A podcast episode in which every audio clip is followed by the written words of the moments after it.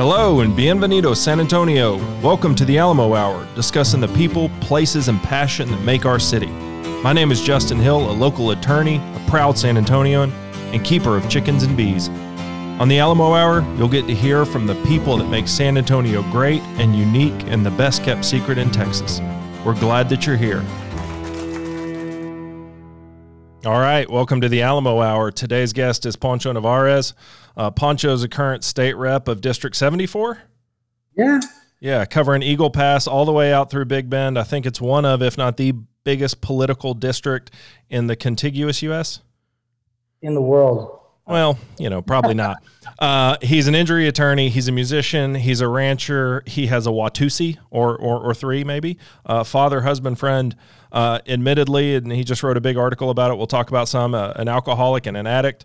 Uh, when he's not running for reelection, um, he is working on an album apparently, which we're going to talk about a little bit as well. Poncho, thanks for being here. Thank you for having me. I uh, I couldn't help but catch in the promo you were talking about this is about San Antonians for San Antonians. And I, I would ask, I've spent a good part of my adult life in San Antonio for uh, law school. And then because of my law practice. So if they'll claim me, I, will say I'm somewhat from San Antonio. So. so, so you're co-opting me here. I mean, it's a show about San Antonio, but there's a lot of people that have some interaction or have lived here at the in the past that that they have something to add about our city as well. Well, yeah, I mean, I, it's kind of like uh, Eagle Pass. I'd say it doesn't matter where you go. There's some connection to Eagle Pass. You could be, you know, standing outside the pyramids of Giza, and there's somebody from Eagle Pass there. I think the same thing applies to uh, San Antonio. It's the same thing. Well, good. You've got something to add. When I met you, you had a home here. You had an office here. Uh, I think you still practice law here on occasion. Yeah, I uh, I think that was back in like maybe 2005 or six. I bet, right? Um, well, you went to law school here, and then you and I would have met around 2007, 8, and then we worked on that case through 11, probably. Yeah, so I graduated law school in 99, and then um, I was away. I was here in Eagle Pass for a few years, and then I moved back. You know, me, Chop, and I were partnered up, and uh, we're in San Antonio. And, um, you know, I, I, really look back on, and that was back in 2005 when Miguel and I got together. He'll deny this, but we put that firm together at Hooters. I'm not surprised by this. True story. We're uh, we're gonna go to Vegas that that night. I think it was me, Jason Holscher, and Miguel. We're gonna go to Vegas, and we were killing some time, and that's where we formed the firm. Well, so uh, you know, I, I, do kind of a top ten. It, it's just a general number of questions. Sometimes it's three, sometimes it's ten. Um, with all of my guests, give some sort of flavor and background on who you are. The first one was talk to us about your time in San Antonio. So we've already knocked that one out. Next thing I want to ask you is, what are some of your favorite places in San Antonio that people maybe maybe don't know about? We we talk about it, hidden gems in the city. I like uh, I like the McNay, the museum, a whole bunch, man. I really do. I, I lived in that neighborhood, uh, different parts of, of Alamo Heights, uh, through my last year, my last two years of law school, and uh, and then it was the first home that I bought over off of uh, North New Braunfels, and so I really enjoy the McNay. Uh, there's a cafe there too, Twin Sisters. Um, I really like South Flores Street, like just to me, Latin America starts in downtown San Antonio. Like that's that's where Latin America begins, and so I, I have an affinity for that. Uh, I love the Mission Trail; it's great. Um, there's uh, man, there I can go on and on, but those are places that I and I, am a big. I love the Alamo, man. I, that's just one of those places that uh, that I'll never um, I'll never not want to go to or or experience. It's just one of those places the missions are like that with me now. The first time I went, I'd lived here four years and thought, how did it take me so long to get there? Um, what does prone to brawling mean? I don't know. Like, uh, it, it, reminded me when I read that. I, one, I'd forgotten they'd said that about me, and I, it, it reminded me of a speech that uh, Doctor Evil gives in the in the first uh, in the first Austin Powers. That he said his dad was prone to buggery. Oh yeah, that's right. That's right. I forgot about that.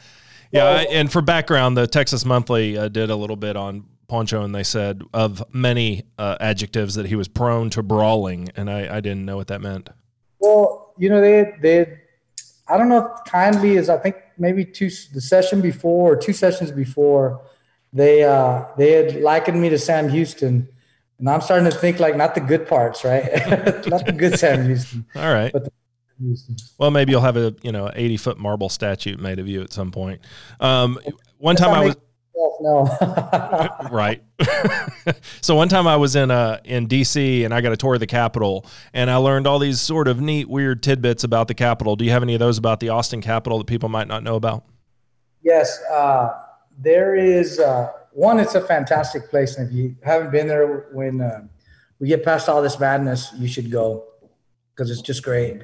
But it's I, I want to say by just a little bit, it's it's taller than the U.S. Capitol, which is by design. And then uh, I was told my first session that my desk had been Sam Johnson's desk, which had been Lyndon B. Johnson's dad. And so I was told that Lyndon B. Johnson would play at his father's feet at the desk. I don't believe that to be true. Hey, cool story. I mean, I thought so. And so, uh, you know, one of the other things too is the original during session, the original battle flag from uh, San Jacinto is exhibited behind the speaker's dais. And so only during the session is the original battle flag there, which is pretty damn cool.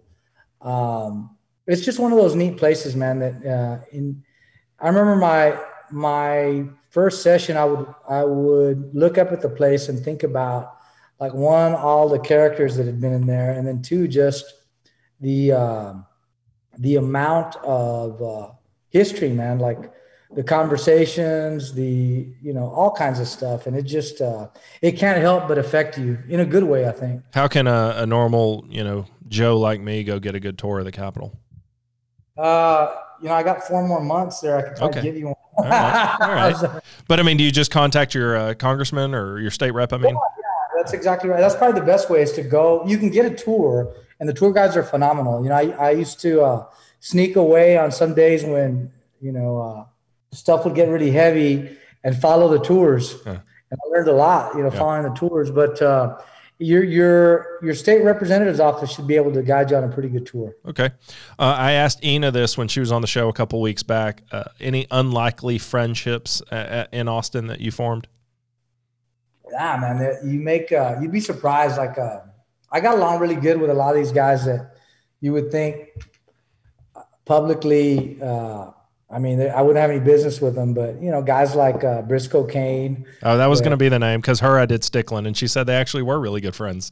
And I, I got along good with, and I mean, we would. I mean, sometimes we'd get into it, uh, but I don't know, dude. I just uh, like, especially Briscoe. I could really, uh, I could relate a lot to him because he was trying so hard all the time, and he's a really smart guy. Uh, you know, he just he's got this bent that I don't understand, but I guess he looks at me the same way. So he looks very young. You know, he, he but he's he's pretty wise when he's not. okay. Uh, was Rinaldi the one that you uh, butted heads with? Yeah, you know, it's it's kind of weird. Is in hindsight, um, you know, one of the things that you do as a recovering alcoholic and addict is you try to make amends where you can, and you know, I, I, I probably owe the guy an apology for getting physical with him because you should never do that. Uh, although I say that, I'd probably do it again. well, now I know what prone to brawling means. Yeah, there you go. but, I, but I, you know, in all in all seriousness, I think the, uh, you know, there there was something uh, about. I mean, he just wasn't a very happy guy. Like nothing, you know, unless he was taking lunch money away from school children, or he just wasn't happy, man. And I, you know, is he still there? No, he, he lost, and I mean, yeah, I hope he's doing well. I really do. I don't wish the guy ill. Okay, you've got a new album coming out. We'll talk about it in a little bit, but who would you compare the sound to? You know, I I I, I hope it sounds like uh, like T Rex and the Sweet had a love child with Jason Isbell and Ryan Adams, but I know it doesn't. It just, I, you know, I'm, I, I start thinking about when I started writing songs and, you know, some of the artists that, that influenced me. And I, you know, I, I grew up listening to a lot of rock and roll in the 70s and, and, uh, you know, I wanted it to sound rough and it does. Like there's something really uh, grainy about it. I can't, uh, describe it like it's really uh, it's really mean where it needs to be mean and and it's a rock record. And somebody was asking me like, what's you know what kind of music is it? I don't know. Uh, it's fast sometimes, it's slow sometimes, uh, it's loud, it's twangy. You know, it's uh, and it's and it's uh, it's rough. You know, and I I um, I take credit for all of that shit. Is there a release date? Well, I, I keep I'm trying to pin myself down, but I, am avoiding that because I, don't know. I, I, may have told you this last week when we were texting back and forth. Is that I've got um, we're finishing up most of the vocal work this week, so it should be in a form for us to be able to start mixing it next week. And I can't wait because I'm already hearing some of the stuff that we've been doing as we finish uh, each track and. Uh, you know, there, there was one song that I just kind of had some doubts about, and I just went back and I reworked it. And I'm a lot happier about it. I, you know, I, I resisted the urge to allow myself to be married to certain things and saying, well, this is the way it's got to be because it's got to be. And I allowed myself to be guided by what I call, you know, really talented producer and, and, uh, and musician too, because he's helped me musically on the record too. And I, uh, it, it's worked because I'd been reading this autobiography, or not autobiography, but a biography of Tom Petty. And he made a point uh, in stressing about how, you know, you can change everything up until the last minute. And, uh, and I, it's not that I'm very indecisive about a lot of things, but it allows for a lot of flexibility. And I think that, uh, long answer to your short question is I don't know when the release date is. Okay, well, it's not the longest question answer I've gotten before. Uh, what is your current lineup of uh, animals at your uh, home menagerie? You bought a house that had almost essentially a zoo in it. Uh, you kept some of them. What do you have now? Do you still have a kookaburra? The kookaburra was eaten by a puma. Is that true? True, man. Okay. there was one lone feather in an orange tree that survived the attack, and then a very traumatized guacamaya uh, that, because of the trauma of surviving the attack, pulls the breath. Well, before he he died an untimely death. He actually, I think he committed suicide. Okay. and so I had a, he would pull his breast feathers out. And uh, I can only surmise that he had survivor's guilt. Okay. And I, I hate to, I hate to diagnose. Uh, no, go, go for it. Well, I think he had like PTSD, dude. Okay. And uh, he had some depression. All right. And I really believe that he ended his life untimely. And I, I wish, you know, I had I had a, a vet that came by to help me with some other animals, and I asked her. She, I went to high school with her, so I asked her. I said, uh, "Thalia, what do you think?" Well, she needs a uh, a bird psychologist. I'm like, that's a thing. I guess I or a joke. I, I, did my best, but look, two sick people together cannot help each other. So that's, I was. A that's a good point. That's a good point. do you still have the Watusi? Yeah, we. I, I moved him out to. Uh, what we affectionately call the bigger ranch, where we got about 500 acres. And I, I moved them out there, and they're doing real well. Uh, and I've got another herd of about 50 uh, criollo cattle that, that we got on there, and so you know they're they've got uh, they've they've got a better chance out there. And you know we still have fallow deer, the axis deer. I've got dorpers now too, which you know those dorpers are something else, bro. You can put them in a parking lot. What's a dorper? It's it's a sheep. Okay and so uh, it's a lamb. They're lambs, right? And so they they uh, you put them in a parking lot. They'll eat rocks. You know, they'll eat anything. they one of them ate half of my catcher's mitt, which is pretty sad. Well, why did it have it? Well, I set it down when I was playing catch with my son. I set it down, and when I looked at it again, it had eaten it. So, know? any other animals in the cages? We have uh, we have a parrot that is um, he's the parrot is really the cockaboo the the, the cockaboo is really good at rem, uh, mimicking voices. Okay. So not necessarily the words, but the sound of your voice and, and, the cadence. So you'd say something, he'd say it right back to you in a few minutes, almost the way you said it. You know, it's obviously nonsense. Yeah. Which most of what you were saying was probably nonsense anyway, right? But uh, the, the the reason I'm I believe that the bird learned that is because we leave the radio on so he was always constantly mimicking like the whoever the DJ was. I mean, if you was, take this too far, I'm going to start wondering how bad your addiction got in those time periods. Just you know, now your kookaburra is talking to you, and uh, you I mean, I didn't talk back to it. All right, so you were city council person at one point. you were state school board, school board, um, state rep. Are those the only two elected positions you had, other than class, you know, president or whatever? Uh, yeah, that, that's it, man. Have you- I, uh, Have you been to any fiesta events? it's been a long time, man. I, I think the last one I went to was last in 20 shit 2019 we went to the ibc uh, parade you know we were at the ibc bank building for the river parade Yeah, and uh, you know that, that stuff's always nice man fiesta's such a great time I, I love it. I mean, I'm a huge advocate of it. Um, so I want to talk to you about the legislator. The last thing I want to ask you in sort of our top ten is what was what has been the most important piece of advice that you have been given in your in your path to recovery? Um,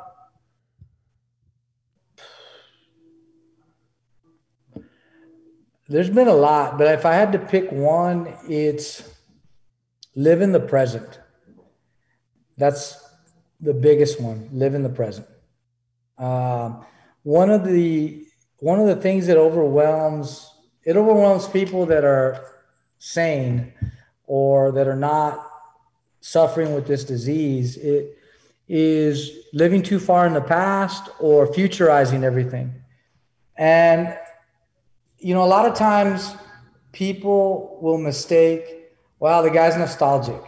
Or if you futurize things, well, he's, uh, he likes to plan ahead or, you know, he's thinking several moves ahead. Well, you can do that without living in the past and without losing what you're doing today. And, I, you know, I keep that living in the present applies to a lot of things. I just keep things in front of me that I need to keep in front of me. And uh, and it's not that I don't think about my future. I, I I think about it, and I hope I have one, and that it's healthy.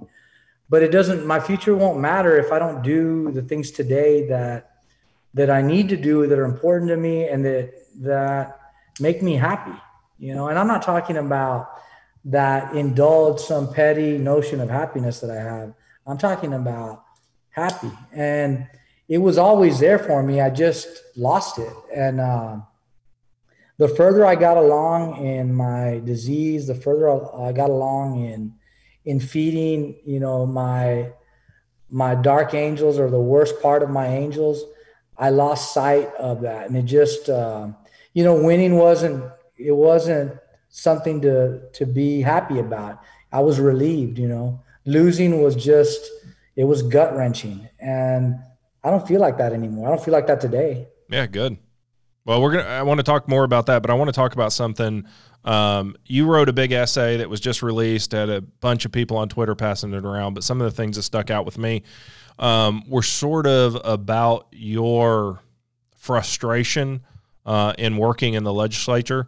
And just for a little bit of background, I mean, you were you're in your third term, No, then I, I this is my fourth term. fourth term, So and last last session you got you were given some really big committee uh, chairs. You were appointed to some really powerful committees.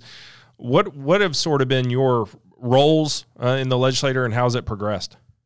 You know, I, I, just like anybody else. I mean, I just, you know, you start at the bottom sort of, and I, I was uh, fortunate. You know, my second session, uh, you know, kind of worked my way up from there, and you know, Speaker Straus was good enough to see something in me and give me an opportunity on some good committees, and that that carried over to the last session that he was a speaker, which was my third. And uh, you know, and this is my fourth, and, and what will now be my final session. You know, Speaker Bonnen uh, was good enough to to give me that responsibility. And up until that point, I'd been vice chair of that committee for two sessions going in, and so it seemed logical that I would get the chair, but nothing's ever logical in, in the legislature. But I got it, and you know, and I, I think I wrote in the article that uh, in the essay that I was I'd become a more influential figure, and I, I think I had, but it just the the amount of pressure that one feels to be able to deliver some things that that especially when you're in the minority party you have to dodge 141 days of of stated and undercurrent opposition to just about everything you do and it became uh, i just wasn't enjoying myself I, I, I just the, the process was so frustrating to me so dehumanizing in terms of what you can do, the pandering you have to do sometimes to get it done. And, and frankly, it, it was, and I'll say this is I shouldn't I felt that way. It wasn't anybody that it wasn't the, the process is what it is. Like I can't sit there and say these people are to blame for it. I mean, I'm a, I'm the one that allowed myself to feel that way. I let it overwhelm me. But the truth is for most of us, if we're being honest about the process as we're there, there's a lot bad about it, man. And that's just unavoidable. And if you can if you can keep yourself sane and healthy and readjust your attitudes about a lot of things on a continuous basis, then you're going to be okay. I, I, just couldn't anymore. And, you know, a lot of, a lot of legislators can do that because they're not in the scrum all the time. And, and I was, you know, for lack of, you know, more often than not, I was right there. And uh, that's just the way I've always been. What you talked about in that article that there were three constituencies that you had to deal with. You had to deal with your colleagues, your voters, and then you sort of just talked about interests. Um, is it fair to say that basically on every single in- issue, there's going to be people for and against? I mean, is that one of the sort of surprising things about dealing with it? I can't think of even the issues you you would believe that would have some sort of unanimous wave at, for them. I just can't think of anything really game changing that would have that. It's just, it doesn't really happen, you know, unless we're like, there's a resolution, you know, to name every day Taco Day or something. like everyone's going to get with that. Yeah. But, uh, I just little you know, league baseball resolution type stuff. You know, like, yeah. but and you know, you want to do one of these when you get that done. But the truth is, like really hard substantive matters, you're you're going to have some strange bedfellows in terms of who's with you and who's against you, right? And a lot of times the interests that you have at home collide with what you know is the best thing to do for not just your district, but for the state. And it, it's, uh, you have to balance those things. And, you know, one of the things that uh, I, I, I used to be really good at is just, you know, saying no, uh, and being really blunt. I think I, I, think my bluntness has survived my addiction, and it and I needed it to, to be honest with you. Uh, but you you really have to be able to put people to check them, so to speak, and check their expectations because the the place is all at once. It could be wonderful and terrible. So I have to assume, and I am assuming because I haven't done it, you have that the lifestyle lends itself to maybe a you know casual drinker becomes a heavy drinker or just the pressures of the nonstop lifestyle. What was it like, uh, sort of day to day during the the 140 days of session? You know, there's a lot. There's a lot. There's a lot of opportunities for if if you have a predilection to drinking. There's a lot of opportunities for that. I mean, it just there's always something going on, and that's not. And I'm talking about me personally. That's not. I don't want to justify my behavior by saying, well, uh, it's it's like that. You know, me, I came in there already predisposed to being this way, and I couldn't say no. I didn't have any will to say no, and and a lot of people can navigate that stuff because they don't have the disease. You know, a lot of people can have a drink or two drinks. I can't. Like that's just not me. You know, and it, it really never has been me. And you know, there's there's a lot of that. And there's a lot of that everywhere but it just seems it's really compacted into this 141 days. And the, and you know the, the further the deeper you get into the session the days are longer. And it what's just a, seems, what's a general day like during session? I mean it's monday through thursday for the most part right? Yeah you get uh, and i'll give you to me the the the the day that it's more imprinted on me or the days if you will. You know you're up at you know, seven, seven thirty or earlier to make a breakfast with somebody. Uh, you have meetings in your office with constituents, um, people that have uh, interest in issues before the legislature, lobbyists, uh, different advocacy groups. You may meet with other colleagues. You may have caucus meetings. Uh, you may do some media. You hit the floor at 10. And then a lot of times it's hurry up and wait on X, Y, and Z. And then things get heated up.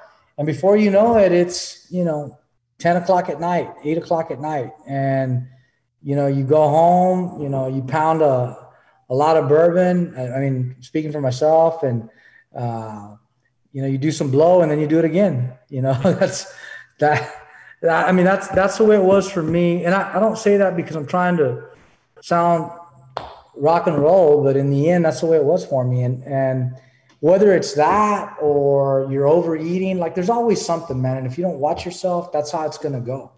And you know, I, I tried to channel a lot of those frustrations into some of the more creative things I was doing. I'd, I'd play my music and I'd write my music, but it just wasn't enough, man. And and for me at least, and uh, it just made me sicker and sicker and sicker. And I'd like to think that I, as injured as I was, I could still play. But the truth is, you know, looking back and and feeling the way I feel now, like it's it's a miracle I could play at all. You know. Yeah, no, I, I agree. I've you know, you and I have been friends for ten years now, and fifteen years.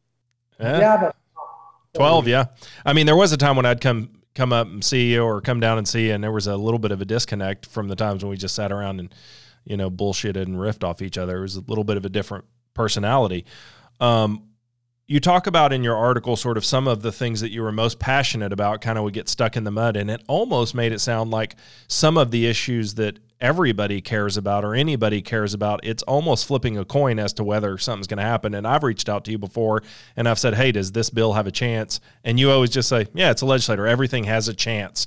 So talk to me about some of the issues that were most important to you that you spent most of your time working on in those in those sessions that you worked. You know, I I, I really did. Uh, uh, you know, my first session, I worked on some higher ed stuff for for Sul Ross State, which is local university, and I, and I uh, it was really important.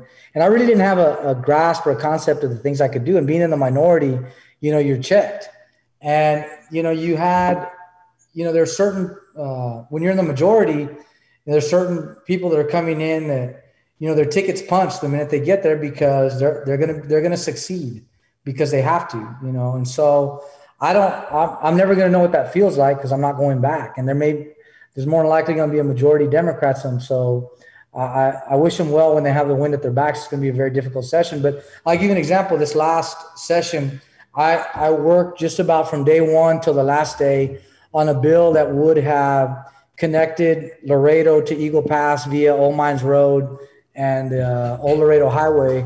Uh, that would have shaved about 45 minutes off the driving time from Laredo to Eagle Pass, and and it failed in the last days of the session. And it, it really crushed me, uh, Justin. I mean, it, it, uh, it was kind of a microcosm for how I felt about the whole process by then and how frustrated I'd become with it. Uh, how a lot of these things that you would look at, and I'm by no means is, I think all of us as legislators have this frustration where something that we believe is the greatest thing since sliced bread, you know, to the other 100, you know, 48 yahoos and I would not, I say 148 because I would never call the Speaker of the House a Yahoo.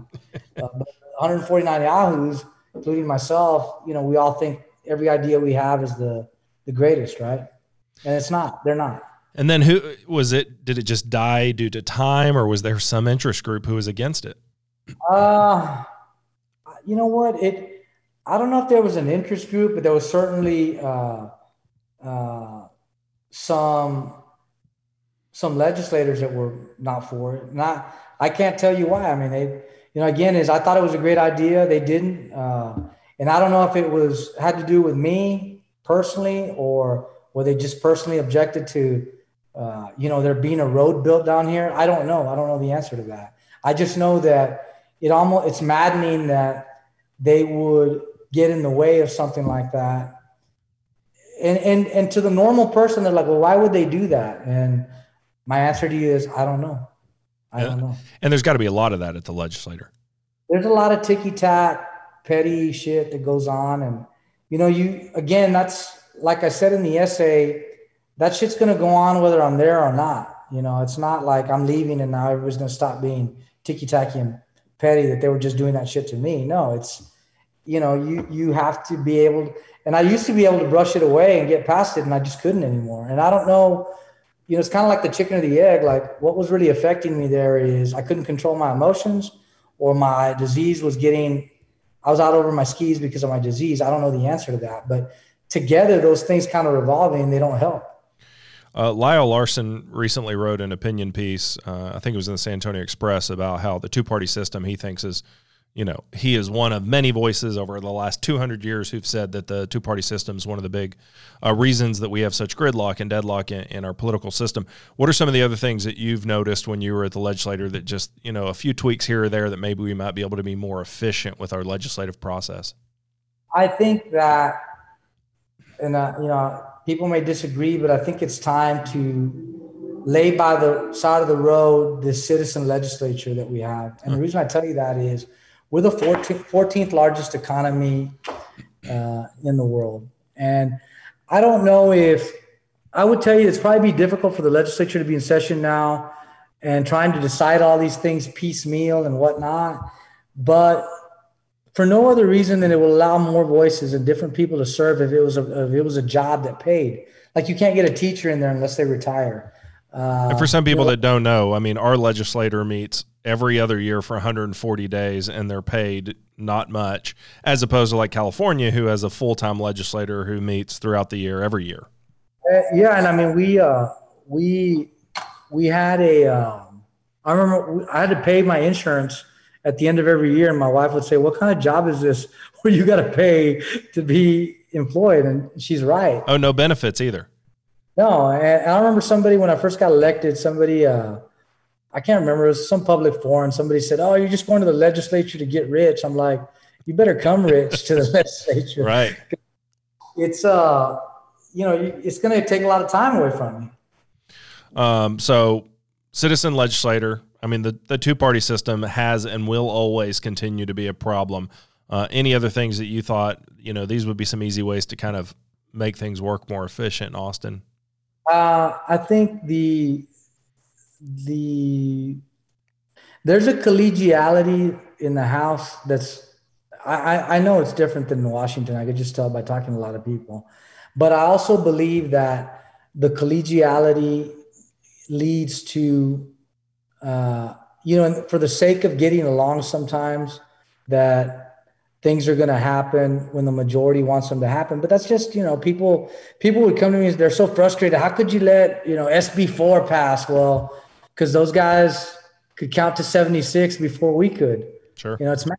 I mean, a lot of it is math, you know, in the end. And I think if people were allowed to represent their districts uh, a little more individually, if people were uh, not uh, slaves or uh, so impressed by polls, things could change. But that's, you know, that's the nature of the beast. And, and all of us are, are, some of us had more um, shield than others. You know, it just I don't know. But we're, we were no one of those 150 was not was immune to pressure from the outside. All of us were. So you're not running for reelection. It's going to be a safely Democratic district. Obviously, you've got a, a thriving personal injury practice.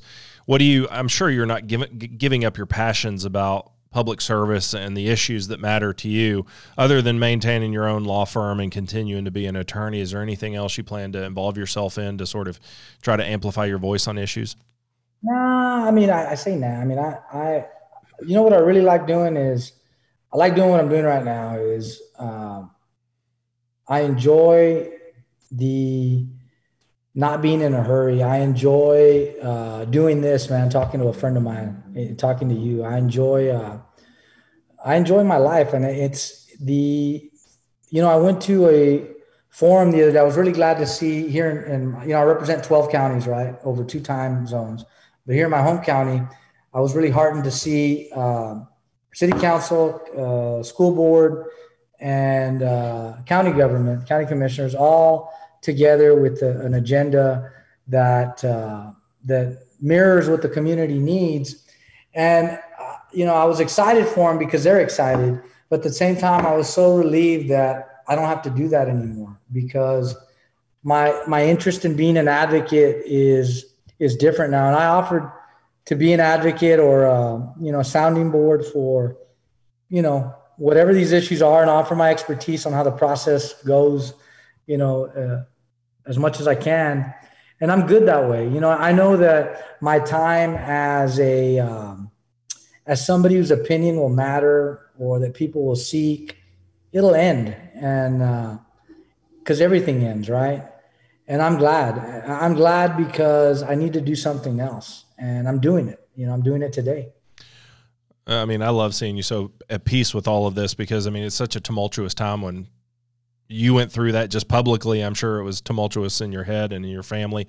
Um, you know, we are both attorneys. We are in the industry that is probably stricken with the most uh, addiction uh, issues of any industries. Uh, if not, it's 1A, 1B what did it how was there a point when you decided okay this is no longer manageable? Because i think you, know you're speaking to lawyers listen to this people that have issues are listening to this. There's a point where you realize okay this is no longer social. This has become a problem.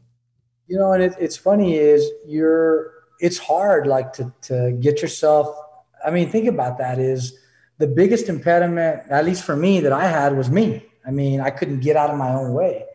And the the minute, the second that I was able to now say it out loud, and and really for me it was, uh, you know, I I, I had this uh, encounter with, you know, there was an investigation about the envelope. I went to go talk to the investigator, and something he said to me, and he he said to me, uh, "Do you need some help?"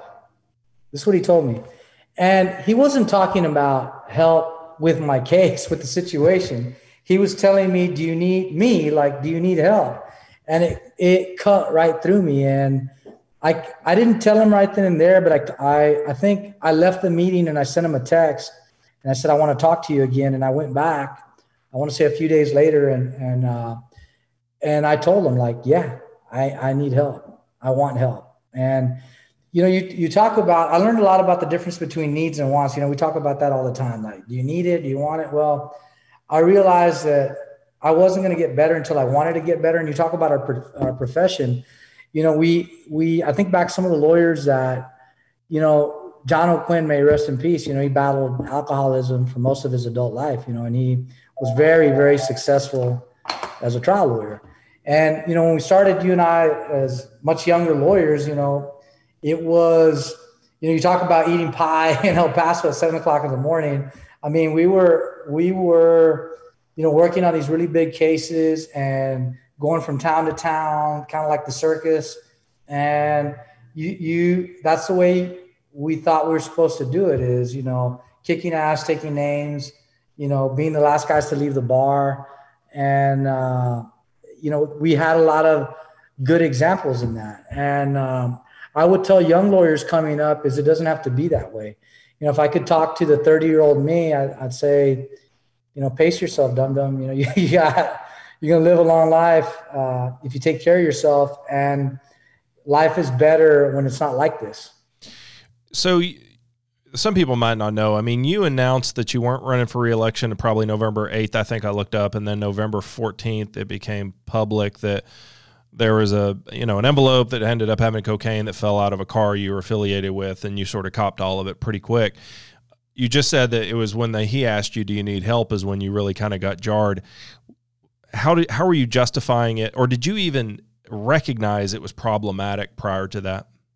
I, I think i did i just didn't you know it's one of those things that uh, you know around here in the culture that i was grown you know brought up in and i think for a lot of people they have this uh, attitude and in Spanish should be you know, somewhat of a vulgarity, but uh, you know, amarrate los huevos, you know, rub some dirt on it, so to speak, and uh, toughen up, or you know, where's your, you know, fuerza de voluntad? And, and the truth is, I had no will. Like you don't have it. Like when you when you're an alcoholic or an addict or you have this disease, your will it doesn't work. Like until you start working a program you're not going to learn that you have to give that up. You have to let go. In order to in order to in order to have some power you have to give it away. Like you have to recognize that you are powerless over this. And it and that's okay. Like in, in our culture not just you know being from order but as a lawyer I, I mean imagine that. Like that's that's the last thing that you want to admit. But yet in my head i uh you know, I wrote a song about that. It, it's called Whiskey Ain't Free. And I, in the song, I talk about these conversations that I would have with myself about, you know, what I was becoming and what I was seeing. And it wasn't until it came out of my mouth the first time that I realized, like, oh my God, like this is where I'm at. And uh, it was so liberating, Justin. I mean, I can't even, um, I can't even tell you. It was.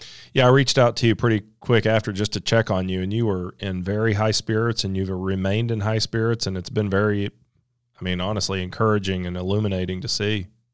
You know, it, it's uh, from the time I, it was almost a month to the day. In fact, it was a, a full month from the day I cleaned up to when uh, I, you know, and the funny thing is, in between seeing um, the investigator when he, when I had that uh, the, the conversation with him, you know, I'd already gone, I was already abstinent, right? Just, but I was hanging on by a thread. And, you know, I, I realized that I wasn't going to, uh, I wasn't going to make it if I didn't commit to getting better. It wasn't just enough to put, you know, to, to you know, cover up the bottle, so to speak. I needed to, to commit to getting better. And, uh, I was relieved, man, because I, I felt free. Like I really did. I, I didn't have to, uh, you know, I knew there would be you know, an avalanche of press and, uh, you know, deservedly so.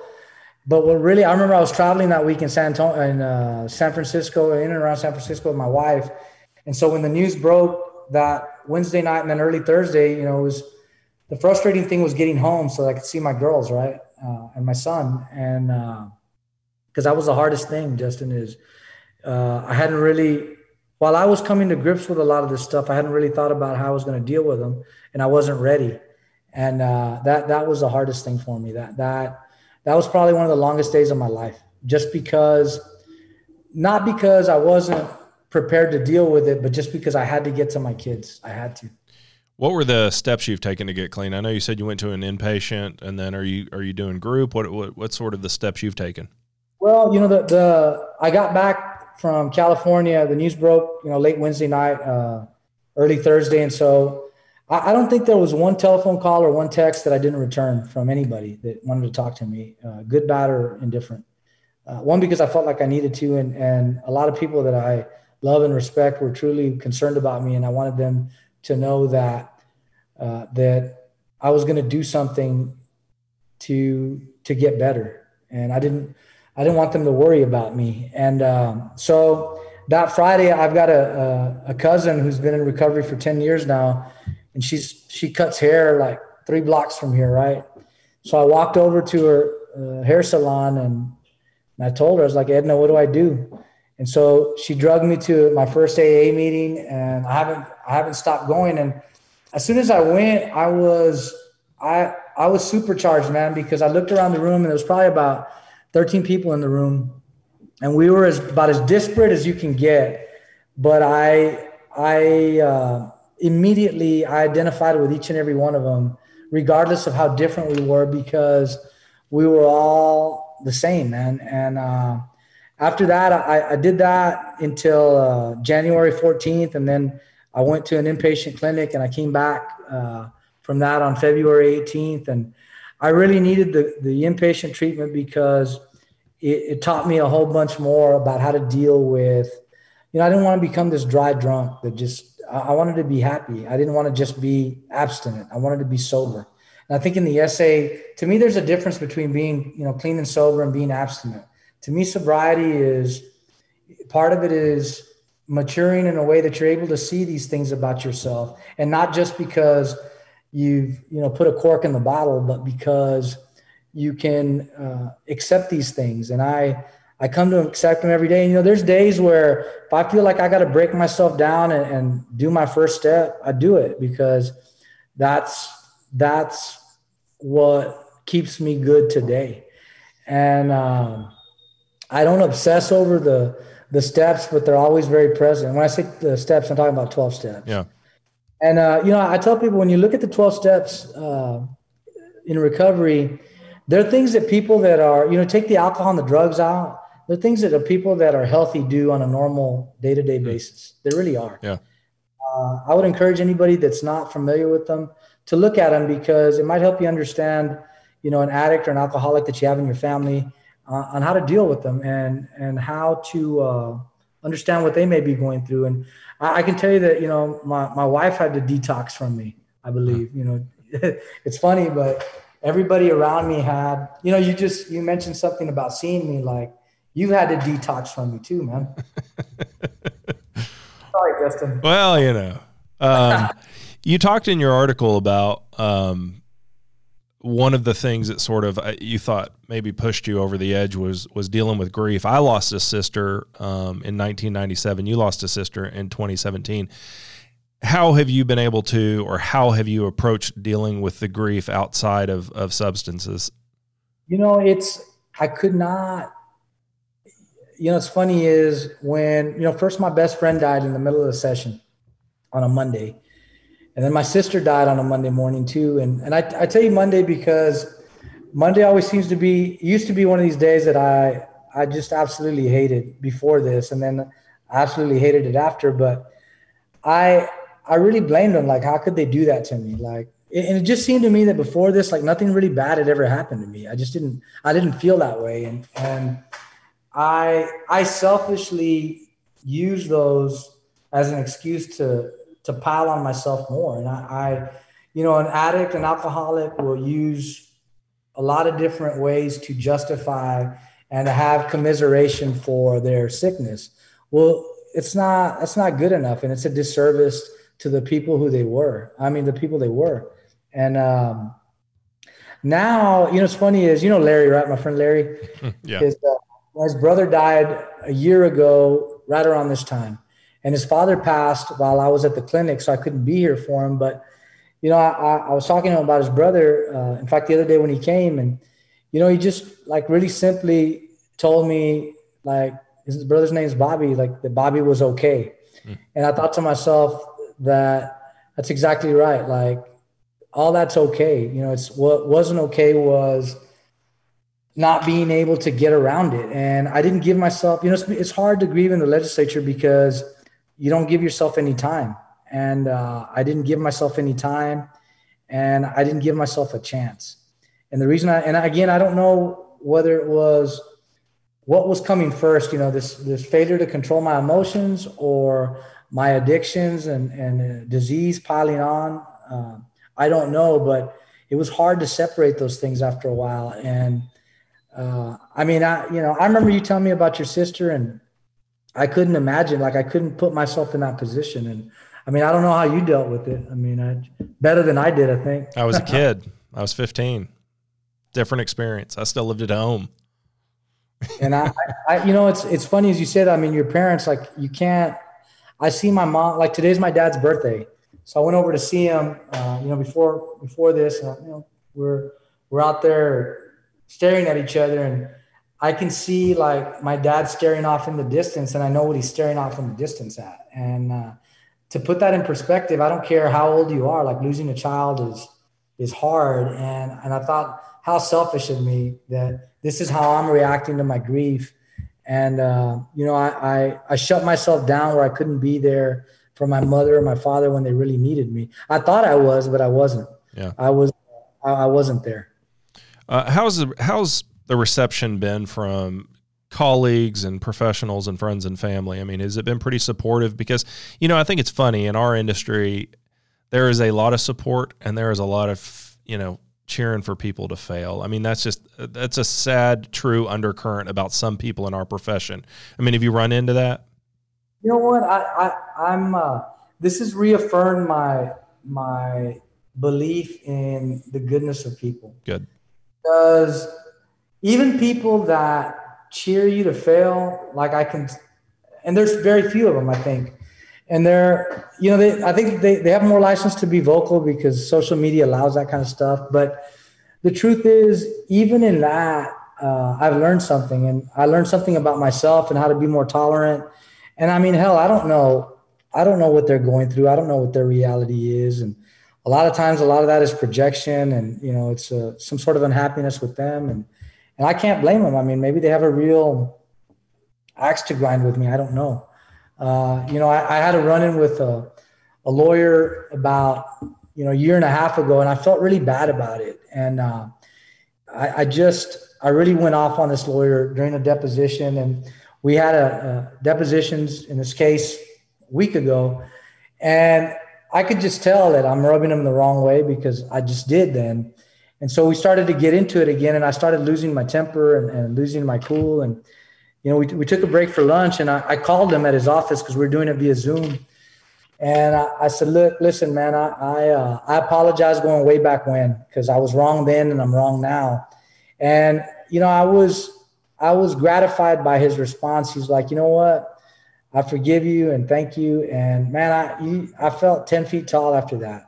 And I think a lot of that is is that way. But I mean, to your point, most people that are friends of ours that you know that you and I know in the business and, and beyond, man, have been extremely supportive. I mean, I got calls and, and messages from people all over the country that uh, that understand. And even if they didn't, a lot of people that didn't, they just kind of there there was something about uh, the story that spoke to them, maybe to their humanity, or they could see my humanity or my um, my vulnerability, which I'm good with that. Whatever it was, it resonated. I, I, I'm I was grateful then, and I'm grateful now. I mean, your courage to accept it and really tackle it head on and own your own narrative has been really inspiring to me. I mean, so many people let other people write their story, and you've just refused to allow that to happen. I think it's I think it's really been wonderful. Uh, I want to talk to you a little bit about uh, a little more lighthearted issue, uh, your music, huh? Thank you, Justin. You're welcome. uh, what do you have? I'm sure you have some piece of advice for somebody who maybe is listening and going, "Shit, this stuff maybe has gotten a little bit out of hand for me." How do you, you know? People probably don't want law enforcement talking to them about getting help as their first step. What would you recommend for somebody who's you know maybe maybe realizes they have a little bit of an issue and, and they want to try to head it off at the pass? I would I would recommend them to look for in just about every community, especially right now because of the uh, pandemic. You can get uh, on AA.org, you can get on and get on a meeting. Uh, look for the groups in your community. Uh, I mean, reach out to me.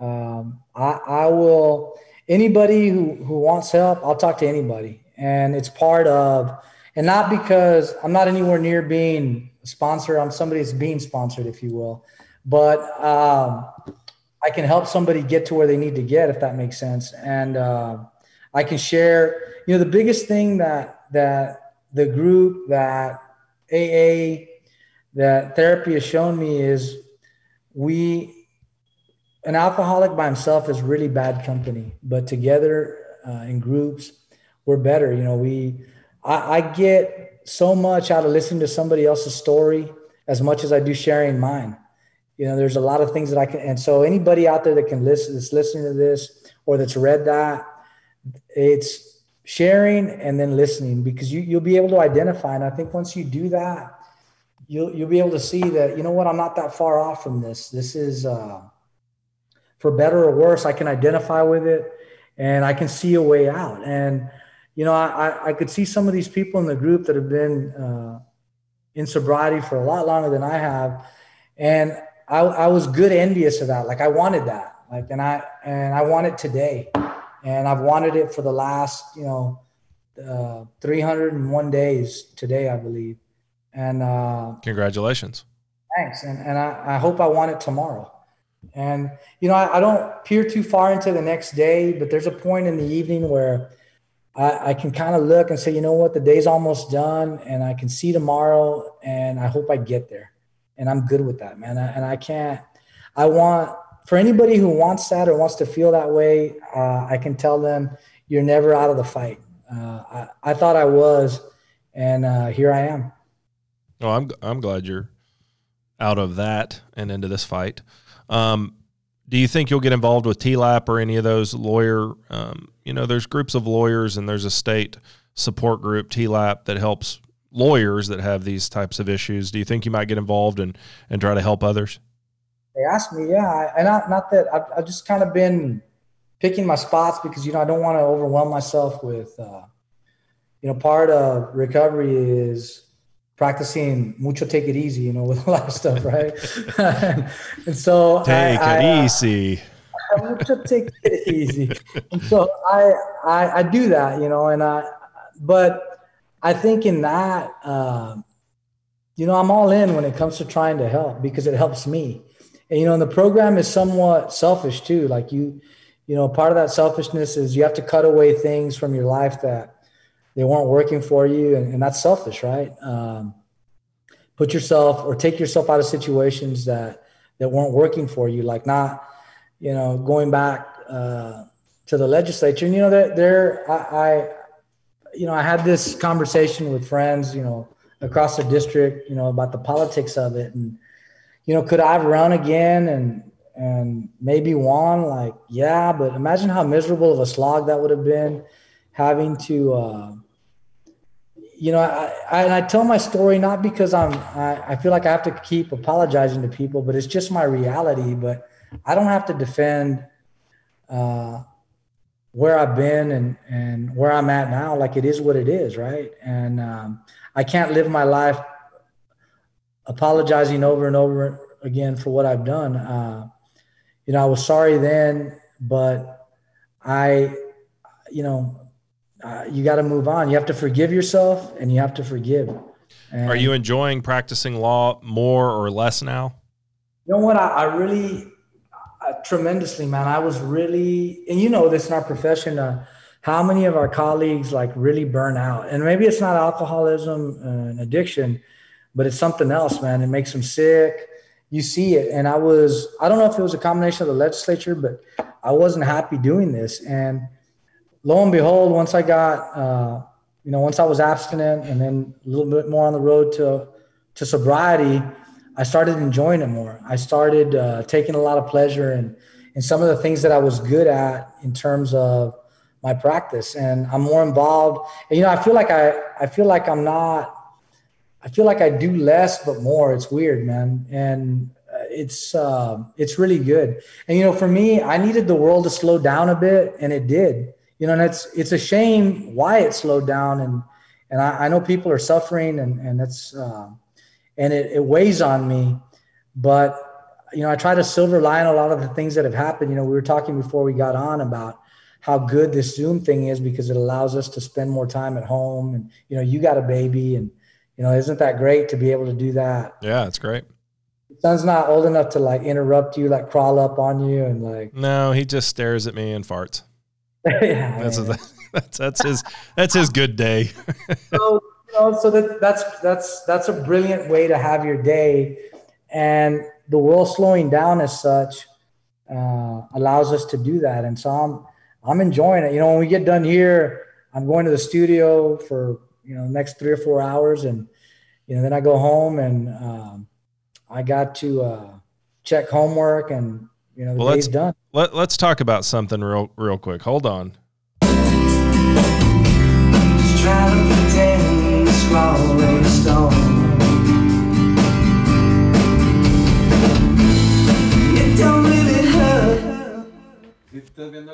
So that's a clip provided by Poncho. Is that you singing? That's me, man. What's the name of that song? That song is called "What You Won't Take," uh, and uh, it's uh I, I used to say like all good songs were about sex and drugs and this one is about sex and drugs. That was that was a question. What's sort of the the inspiration of the album? Is there a theme to it? You know what? There is. I wrote, a lot of songs i wrote uh almost all of them in the throes of of my addiction. And i was i was looking at myself like really hard. And this is the way that i could you know you talked about when i could talk or say these things about myself. Well, I was saying it in these lyrics a lot about I was looking at me, and it was really the only way that I could speak to me. And and uh, the the album has this. It, there's a tinge of sadness in it too because some of the songs I wrote around the time um, my sister died and, and, my friend died, and and uh, the name of the record is called 57, and it's named after the highway that connects us coincidentally enough to, to San Antonio, right? and uh, it's a road that runs north and south, and it runs all the way almost to Panama, and it runs to Canada, huh. and it's road in and out. And uh, I, the the title track is probably one of the last songs I wrote, but uh, I also wrote it as I was starting to get better and and really look at myself, and so the songs have and the album has that theme as an undercurrent did you write all the songs? All of them. And I, I actually I co-wrote one of them with uh, Terry Canales, my my uh, heterosexual life mate. Is he going to have credit? Yeah, he gets he gets a songwriting credit on that. Uh, what do you play on the album? I play guitars on every track. Uh, we're I may play some percussion on it, not drums, but like some noise on it today. Uh, I do all the singing on it, um, and I'll probably play some piano on uh, a couple tracks too that we're about to finish. Do you still have that wild piano? Yeah, the upright baby grand. Yeah, yeah, yeah. I just got it tuned, by the way. It's uh, it's in really good shape. So, how many songs are going to be on the album? Nine. It's nine nine songs. All right. Um, Poncho, what's next, man? Day to day. Uh, you know what? Uh, like I said, I'm going to the studio today. Um, God willing, I get tomorrow. I'm gonna work on this old beat up car I got. What is it? it it's a '72 Triumph. I'm uh, I'm fixing it up, and I got you know what? I got too many damn cars, Justin. It's one of these things uh, that uh, I start, and I don't want to sell them, and then I want to sell them, so maybe I should sell them. But uh, you know what? I'm, I'm, gonna keep doing this, man. I'm gonna keep um, working on myself. Um, I'm gonna keep hanging around with my family as long as they'll have me. Uh, checking in on my friends. You know, taking a look at my cases and my clients, and, and trying to do the best I can for them. And I'm gonna finish this record. And you know, I already started writing songs for another one. Um, and you know, I I kind of have to you know, I want to finish this and I'm almost finished with it, but I couldn't help myself. And, uh, you know, as soon as this is done, I want to start working on another one because I really enjoyed the process and I've learned a lot. I've learned a lot about um, uh, music. You know, I'm, I'm self taught, you know, I feel like Ferris Bueller never had a lesson. you know, when we used to hang out on that case, sometimes I'd see you the next day after a depos and you're like, oh, yeah, I went and played open mic, but you would never tell us when you were playing. Well, I, I was still, I still sucked pretty bad. well, I, mean, I, I, haven't heard the new album yet. Well, that, I was going to say that's still going to be a matter of opinion, right? so, uh, do you remember when we bought eight pieces of pie? I do, man. That that. Uh, do you, you remember why? I don't know. I, you know, I'd like to say that we bought it because pie is good. We had a waitress who said, "Hey guys, um, it's the end of my shift, and there's a competition for pie." And she was like, "Nobody wants to buy pie at seven in the morning, but you know, I got to ask." And we said, How many different pies? She said, Eight. And so we bought a piece of each and we brought it to the defense lawyer in the depos who we had for whatever reason started bringing uh, sugary treats. And we put down eight pieces of pie and she started screaming at us saying we're the reason she had put on weight. She didn't like us very much. She wasn't the nicest person i've ever met remember what what what were we in El Paso doing? Like which depos? I know it was on the bus case, but what depos were we doing? So that is where that company's maintenance department was located. So their head of maintenance was out there, and then we tracked down their former head of maintenance, and I took him for dinner at Ardovino's, a place you had recommended. Um, you know that, that place. Do you remember what I would drink when we would go there? No. The I would drink gallons of Malibu rum with gallons of pineapple. Oh. I do not remember that. I do oh, remember you uh, falling off a stool at uh, Camino Real. So that, that was a pre-planned move. I don't. I don't think so. But you were you were happy about it. Hey, remember that? That's the hotel that's got that uh, the Tiffany Dome. Yeah. There's a bullet hole in it. Did you know that? Uh-uh. Yeah, that, that hotel is awesome, man. So I think we both stayed there that night and decided we're never staying here again, but we'd go back to the bar.